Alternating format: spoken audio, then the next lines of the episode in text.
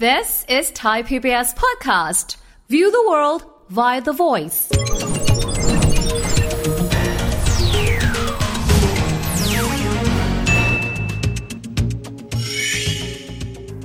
สวัสดีครับ ยินดีต้อนรับเข้าสู่เศรษฐกิจติดบ้านนะครับ แล้ววันนี้กับเราสองคนผมวิทย์สิทธิเวกินนะครับผมวิชาพัชราทิตครับอ่าริชาร์ดครับ ในปกติต้องบอกว่าในแต่ละปีเองเนี่ยเขาจะมีการจัดทำเนาะอืมเทรนด์ธุรกิจดาวรุ่งและดาวร่วง แต่จะบอกว่ามันมันต้องจัดกันทุกปี เพราะโลครักบใบนี้เนี่ยก็หมุนเร็วขึ้นเรื่อยๆใช่เนาะฮะเพราะฉะนั้นเนี่ยเทรนด์บางอย่างก็ตกไป บางอย่างก็รุ่งขึ้นมา เพราะฉะนั้นวันนี้เราลองมาไล่เรียงกันนะครับว่า ปี2567 ปีมังกรปีนี้อะไรเป็นดาวรุ่ง และอะไรกันบ้างที่จะเป็นดาวรุ่งครับ อันนี้บอกเลยคุณผู้ชมเฮียไม่ใช่ว่าเรามาคิดเองหรือจัดอันดับกันเองนะ เพราะว่าข้อมูลเนี้ยมันเป็นข้อมูลจากทางด้านของศูนย์พยากรณ์เศรษฐกิจและธุรกิจ มหาวิทยาลัยหอการค้าไทย ไปดูเลย เพราะว่าในริสสิธุรกิจมันจะมีเรื่องของเทคโนโลยีค่อนข้างแทรกเยอะครับคุณผู้ชมอืมจะได้วางแผนกันได้ถูกนะฮะ อันดับแรกเลยก็คือเรื่องของอีคอมเมิร์ซสังเกตไหมแอปพลิเคชัน ขายของออนไลน์ ซื้อของออนไลน์โอเค ถ้าไปดูกำไรกำไรเขาอะอืมก็จะเห็นว่าจะไม่ค่อยดีเท่าไหร่อืมอืมรายได้เขาสูงนะแต่กำไรก็ไม่ได้ดีหรือบางทีก็ขาดทุน แต่ว่าทุกวันนี้เราขาดมันได้ไหม ไม่ได้พักเที่ยงมาก่อนนอนเราก็ต้องเปิดแอปพลิเคชันเหล่านี้อืมสักนิดหนึ่งก็ยังดียิ่งช่วงเวลาที่เขามีจัดโปรโมชั่น 11 11 12 12 1 1 อะไรอย่างเงี้ยก็ไม่พ้นว่าเราจะต้องแบบจิ้มแล้วก็ซื้อของสักนิดหนึ่ง ฉะนั้นแน่นอนว่าการขายของออนไลน์ หรือว่าการทำธุรกิจที่เกี่ยวข้องกับอีคอมเมิร์ซพวกเนี้ยมันเป็นโอกาสอืม ของคนที่อยากจะมีธุรกิจของตัวเอง เพราะว่าแพลตฟอร์มอย่างเงี้ยมันรองรับเอาไว้อยู่แล้ว และที่สำคัญคือคนเลือกและให้ความไว้ใจกว่าเมื่อก่อนในการซื้อของในโลกออนไลน์มากขึ้นอืมเมื่อก่อนเนี่ยพอเราจะซื้อของออนไลน์ทีเราก็จะรู้สึกแบบเงินเราจะโดนหลอกไหมอืม เราโอนเงินไปจะได้เงินหรือเปล่า แต่ทุกวันนี้เทคโนโลยีมันทำให้เราสบายใจมากขึ้น เพราะฉะนั้นสัดส่วนการเติบโตของอีคอมเมิร์ซมันเลยโตตามไปด้วยนั่นเองครับเฮียนะครับ แล้วก็ยิ่งวันคนยิ่งเอ่อซื้อของออนไลน์มากกว่าออฟไลน์นะใช่บางทีไปออฟไลน์เนี่ยไปทำไมรู้ไหมครับ ไปทำไมฮะ ไปจับไปสัมผัสไปลองไซต์อืมอืมอืมอืมเสร็จแล้วซื้อที่ไหนครับ ออนไลน์ซื้อครับออนไลน์เพราะว่าราคาถูกกว่าต้องบอกออนไลน์ยังคงนิยมนะครับ เพราะว่าข้อแรกเนี่ยผู้ค้า เขาไม่จำเป็นที่จะต้องเสียค่าเช่าครับพอไม่เสียค่าเช่าปั๊บก็มีความหมายว่าต้นทุนเขาต่ำลง ราคาเขาก็สามารถกดได้ถูกลง เพราะฉะนั้นอ่าเทรนด์นี้ยังคงเดินหน้าต่อไปนะ ใช่ครับ ต่อมาต่อมาเลยครับก็คือ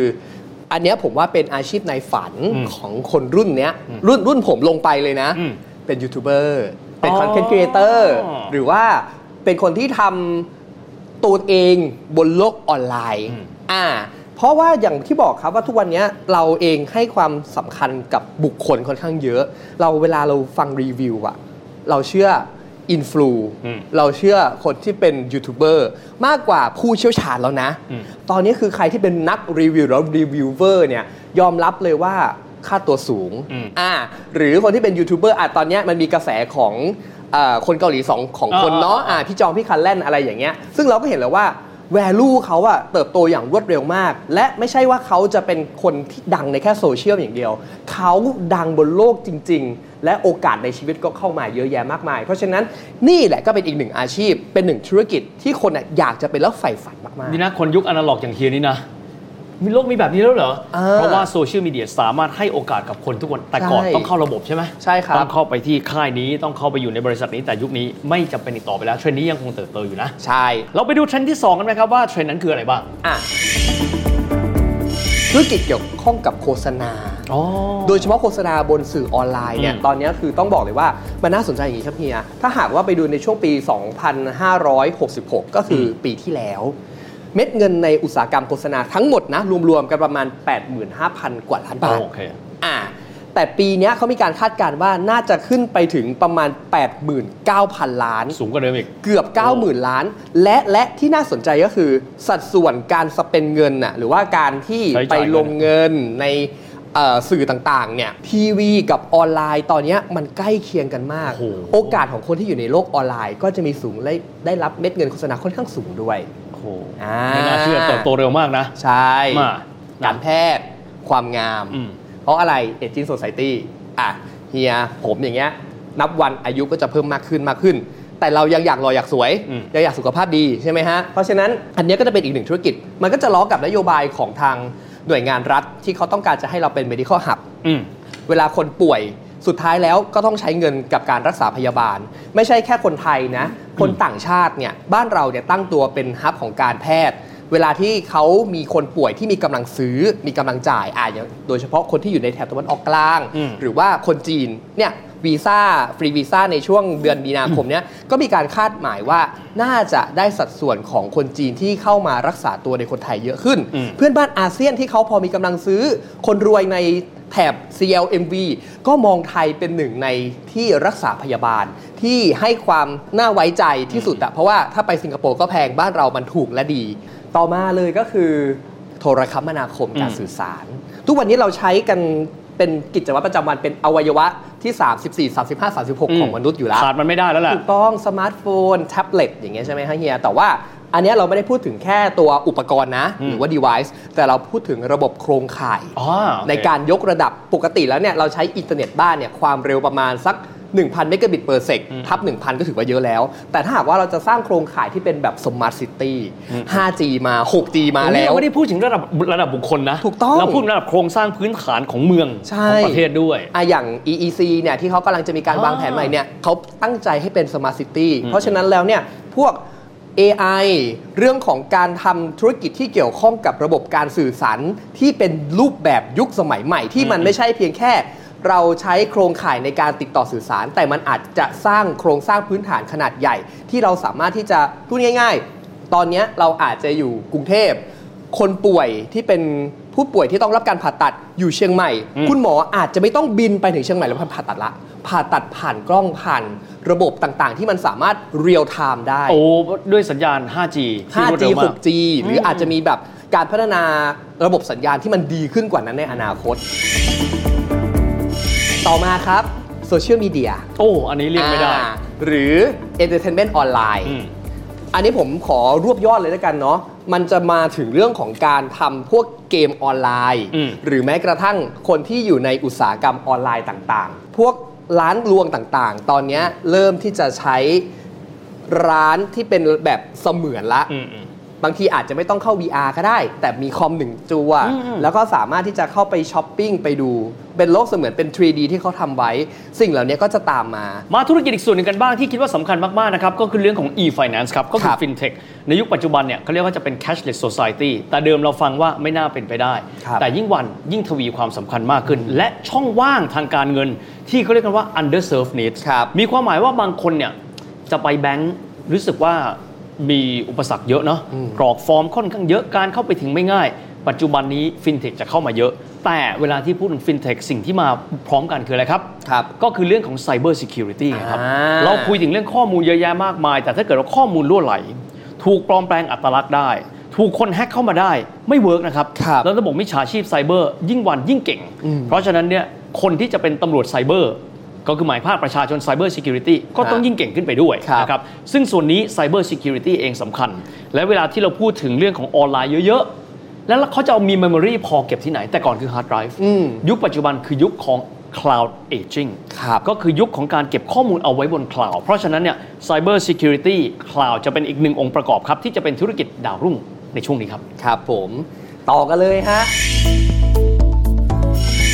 อีเวนต์คอนเสิร์ตอืมกำลังกลับมาช่วงโควิดอะเราอัดอั้นกันมากนะอืมอืมถึงขนาดว่ามีการคิดนวัตกรรมคอนเสิร์ต v วชวลอะแต่ตอนนี้คือ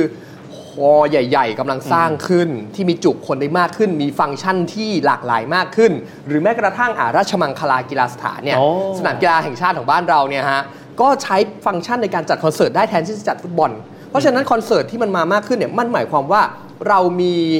การ เทงบประมาณในการจัดคอนเสิร์ตเหล่านี้เพิ่มมากขึ้นด้วย และไม่ใช่แค่เป็นคอนเสิร์ตที่เกิดจากบ้านเราต่างชาติเขาก็มา เรื่องของค่าตั๋วเรื่องของการใช้จ่ายเรื่องของคนที่เขาจะเดินทางมาดูคอนเสิร์ต บางคนเป็นแฟนคลับของวงนี้ของศิลปินคนนี้ เขาไม่ได้แค่ว่าอยากจะรอให้ไปที่บ้านเขานะ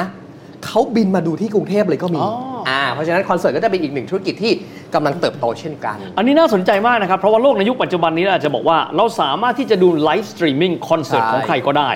เราสามารถที่จะฟัง MP3 MP4 soft file ได้ แต่ที่สุดการเจอกับศิลปินแบบตัวเป็นๆยังสำคัญนะครับใช่ฮะเพราะฉะนั้นสิ่งนี้โลกจะวิวัฒนาการไปถึงไหน เรื่องการชมศิลปินเล่นสดๆ ยังคงสำคัญอยู่ถูกต้องแต่อีกส่วนหนึ่งศตวรรษที่ 21 แล้วริชาร์ดแต่เรื่องของ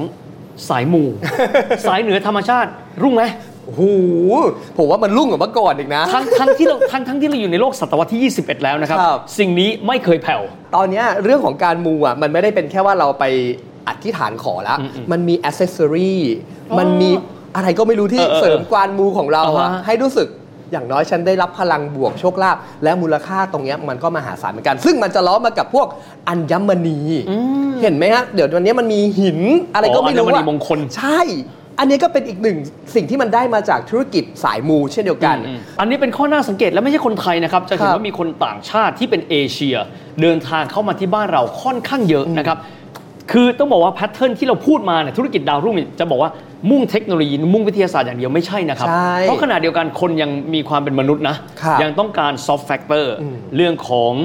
สิ่งยึดเหนี่ยวจิตใจเองก็ดี เรื่องของการเสพความบันเทิงแบบตัวเป็นๆก็ดี เพราะฉะนั้นเนี่ยหลากหลายนะครับ เพราะฉะนั้นอย่าคิดว่าเราไม่เป็น tech ไม่ใช่แค่ tech นะครับที่โตหลายอย่างก็โตด้วยธุรกิจประกันภัย ประกันวินาศภัยครับประกันชีวิต เมื่อก่อนเนี่ยเวลาที่เราเจอประกันโทรหาเราเราจะรำคาญอ่ามาขายอีกแล้ว ทุกวันนี้ไม่ใช่นะฮะ ทุกวันเนี้ยเราอะโทรหาประกันถูกต้องว่าเรามี กรมธรรม์อะไร หรือมีบริการอะไรบ้างที่มันเหมาะกับเราในช่วงวัยนี้ อืมและค่ารักษาพยาบาลปัจจุบันแพงมากครับนะครับล้านความไม่แน่นอนในชีวิตเยอะมาก เพราะฉะนั้นเรื่องของธุรกิจประกันไม่ว่าจะเป็นประกันวินาศภัยเองก็ดี ประกันสุขภาพประกันออมทรัพย์ก็ดี ยิ่งวันยิ่งทวีความสำคัญ เพราะคนเริ่มต้นตระหนักแล้วว่าความไม่แน่นอนคือเพื่อนคู่หูในชีวิตของเราไงครับ ถูกต้องครับ และที่อย่างมันลดหย่อนภาษีได้อ่าถูกต้อง รายได้มากขึ้นตามอายุ เพราะฉะนั้นลดหย่อนภาษีไว้ก็ดีนะฮะ ทีนี้ประกันเนี่ยมันก็จะคาบเกี่ยวไปสิ่งที่เราต้องใช้ในชีวิตประจำวันอีกอย่างคือรถยนต์อืมแต่ว่ารถยนต์ในยุคเนี้ยมันเป็นยุคของรถยนต์ไฟฟ้าจริง ๆ เพราะว่าอย่าลืมว่าการผลิตรถยนต์ EV 1 คัน ต่อให้ชิ้นส่วนมันจะลดลงนะ จากรถยนต์สันดาปแต่ว่า มันก็มีเทคโนโลยีไง ที่คนจะต้องเข้าใจฮาร์ดแวร์ต่างๆ หรือแม้กระทั่งเรื่องของการดูแลรักษา อู่ที่ให้บริการ EV โดยเฉพาะ หรือแม้กระทั่งการอัปเดตซอฟต์แวร์ใหม่ๆ เพราะเดี๋ยวมันจะคล้ายๆมือถือที่มันก็จะมีแอปพลิเคชันมี service ต่างๆ ขึ้นมา เพราะฉะนั้นนี่ก็จะเป็นโอกาสสำคัญที่คนที่อยู่ในอุตสาหกรรม EV และอุตสาหกรรมที่อาจจะมีส่วนคาบเกี่ยวกับรถยนต์ EV และซอฟต์แวร์ ตรงนี้แหละเติบโตอย่างแน่นอน ผมว่า ทุกวันนี้คนต้องดูแน่ๆ ก็คือซีรีส์ อ๋อ แล้วมันไม่ใช่แค่ ซีรีส์ที่เราดูกันทั่วไปซีรีส์เกาหลงเกาหลีอะไรแบบนี้ อืม บ้านเราเนี่ย นี่คือซอฟต์พาวเวอร์ที่ยิ่งใหญ่คือซีรีส์วายโอ้ใช่ไหมฮะ เพราะว่าต้องบอกอย่างนี้ว่าซีรีส์วายเนี่ยบ้านเรานี่ถือว่าเป็นเบอร์อันดับต้นๆของโลกบ้านเราค่อนข้างเปิดกว้างกับความหลากหลายทางเพศสภาพถูกต้องนะและเรามีซีรีส์วายปีปีหนึ่งเนี่ยหลายร้อยเรื่องอ๋อ ทั้งค่ายเล็กค่ายใหญ่ หรือแม้กระทั่งออกทีวี หรือไปออกพวกแพลตฟอร์มต่างอืมๆซึ่งซีรีส์เนี่ยถือว่าเป็นสิ่งที่เราเองเนี่ยให้ความสำคัญเพราะว่าอยู่ใน กลยุทธ์ของประเทศเราที่จะผลักดันสู่การเป็นซอฟต์พาวเวอร์ด้วยอ่าโอเคแม้กระทั่งเรื่องของการทำธุรกิจที่เกี่ยวข้องกับภาพยนตร์เนี่ยบ้านเราก็ถือว่าเป็นหนึ่งในสถานที่ถ่ายทำภาพยนตร์ มากที่สุดแห่งหนึ่งในเอเชียตะวันออกเฉียงใต้อะอย่างปีที่แล้วเนี่ยเรามีภาพยนตร์เข้ามาเนี่ยมากกว่า 400 เรื่อง มูลค่าการถ่ายทำภาพยนตร์เนี่ยประมาณ 6,000 กว่าล้าน ก็คือบรรดากองถ่ายจากต่างประเทศเข้ามาถ่ายใช่ content ครับของที่เรา อินเดียจีนเกาหลีหรือแม้กระทั่งฮอลลีวูด ก็ใช้บ้านเราเป็น location เพราะฉะนั้นเนี่ยเรามีองค์ประกอบในการที่จะผลักดันอุตสาหกรรมบันเทิงค่อนข้างสูง และก็ถือว่าเป็นอุตสาหกรรมที่กำลังมีอนาคตอย่างสวยงามเลยทีเดียวแหละอะนี่ถือว่าเป็น 5 นะ 5 หลักใหญ่อืมๆสำหรับดาวรุ่งอืมเดี๋ยว EP หน้าตอนอ่าหน้าเราจะมีทั้งดาวรุ่งและดาวร่วงนะครับเพราะว่ายังมีดาวรุ่งอีก5นะครับธุรกิจด้วยกันครับส่วนจะเป็นอะไร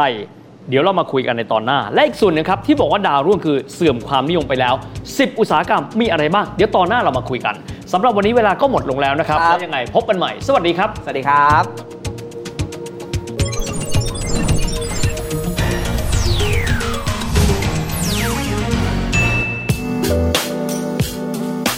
ติดตามรายการทางเว็บไซต์และแอปพลิเคชันของไทย PBS Podcast Spotify SoundCloud Google Podcast Apple Podcast และ YouTube Channel Thai PBS Podcast Thai PBS podcast. View the world via the voice.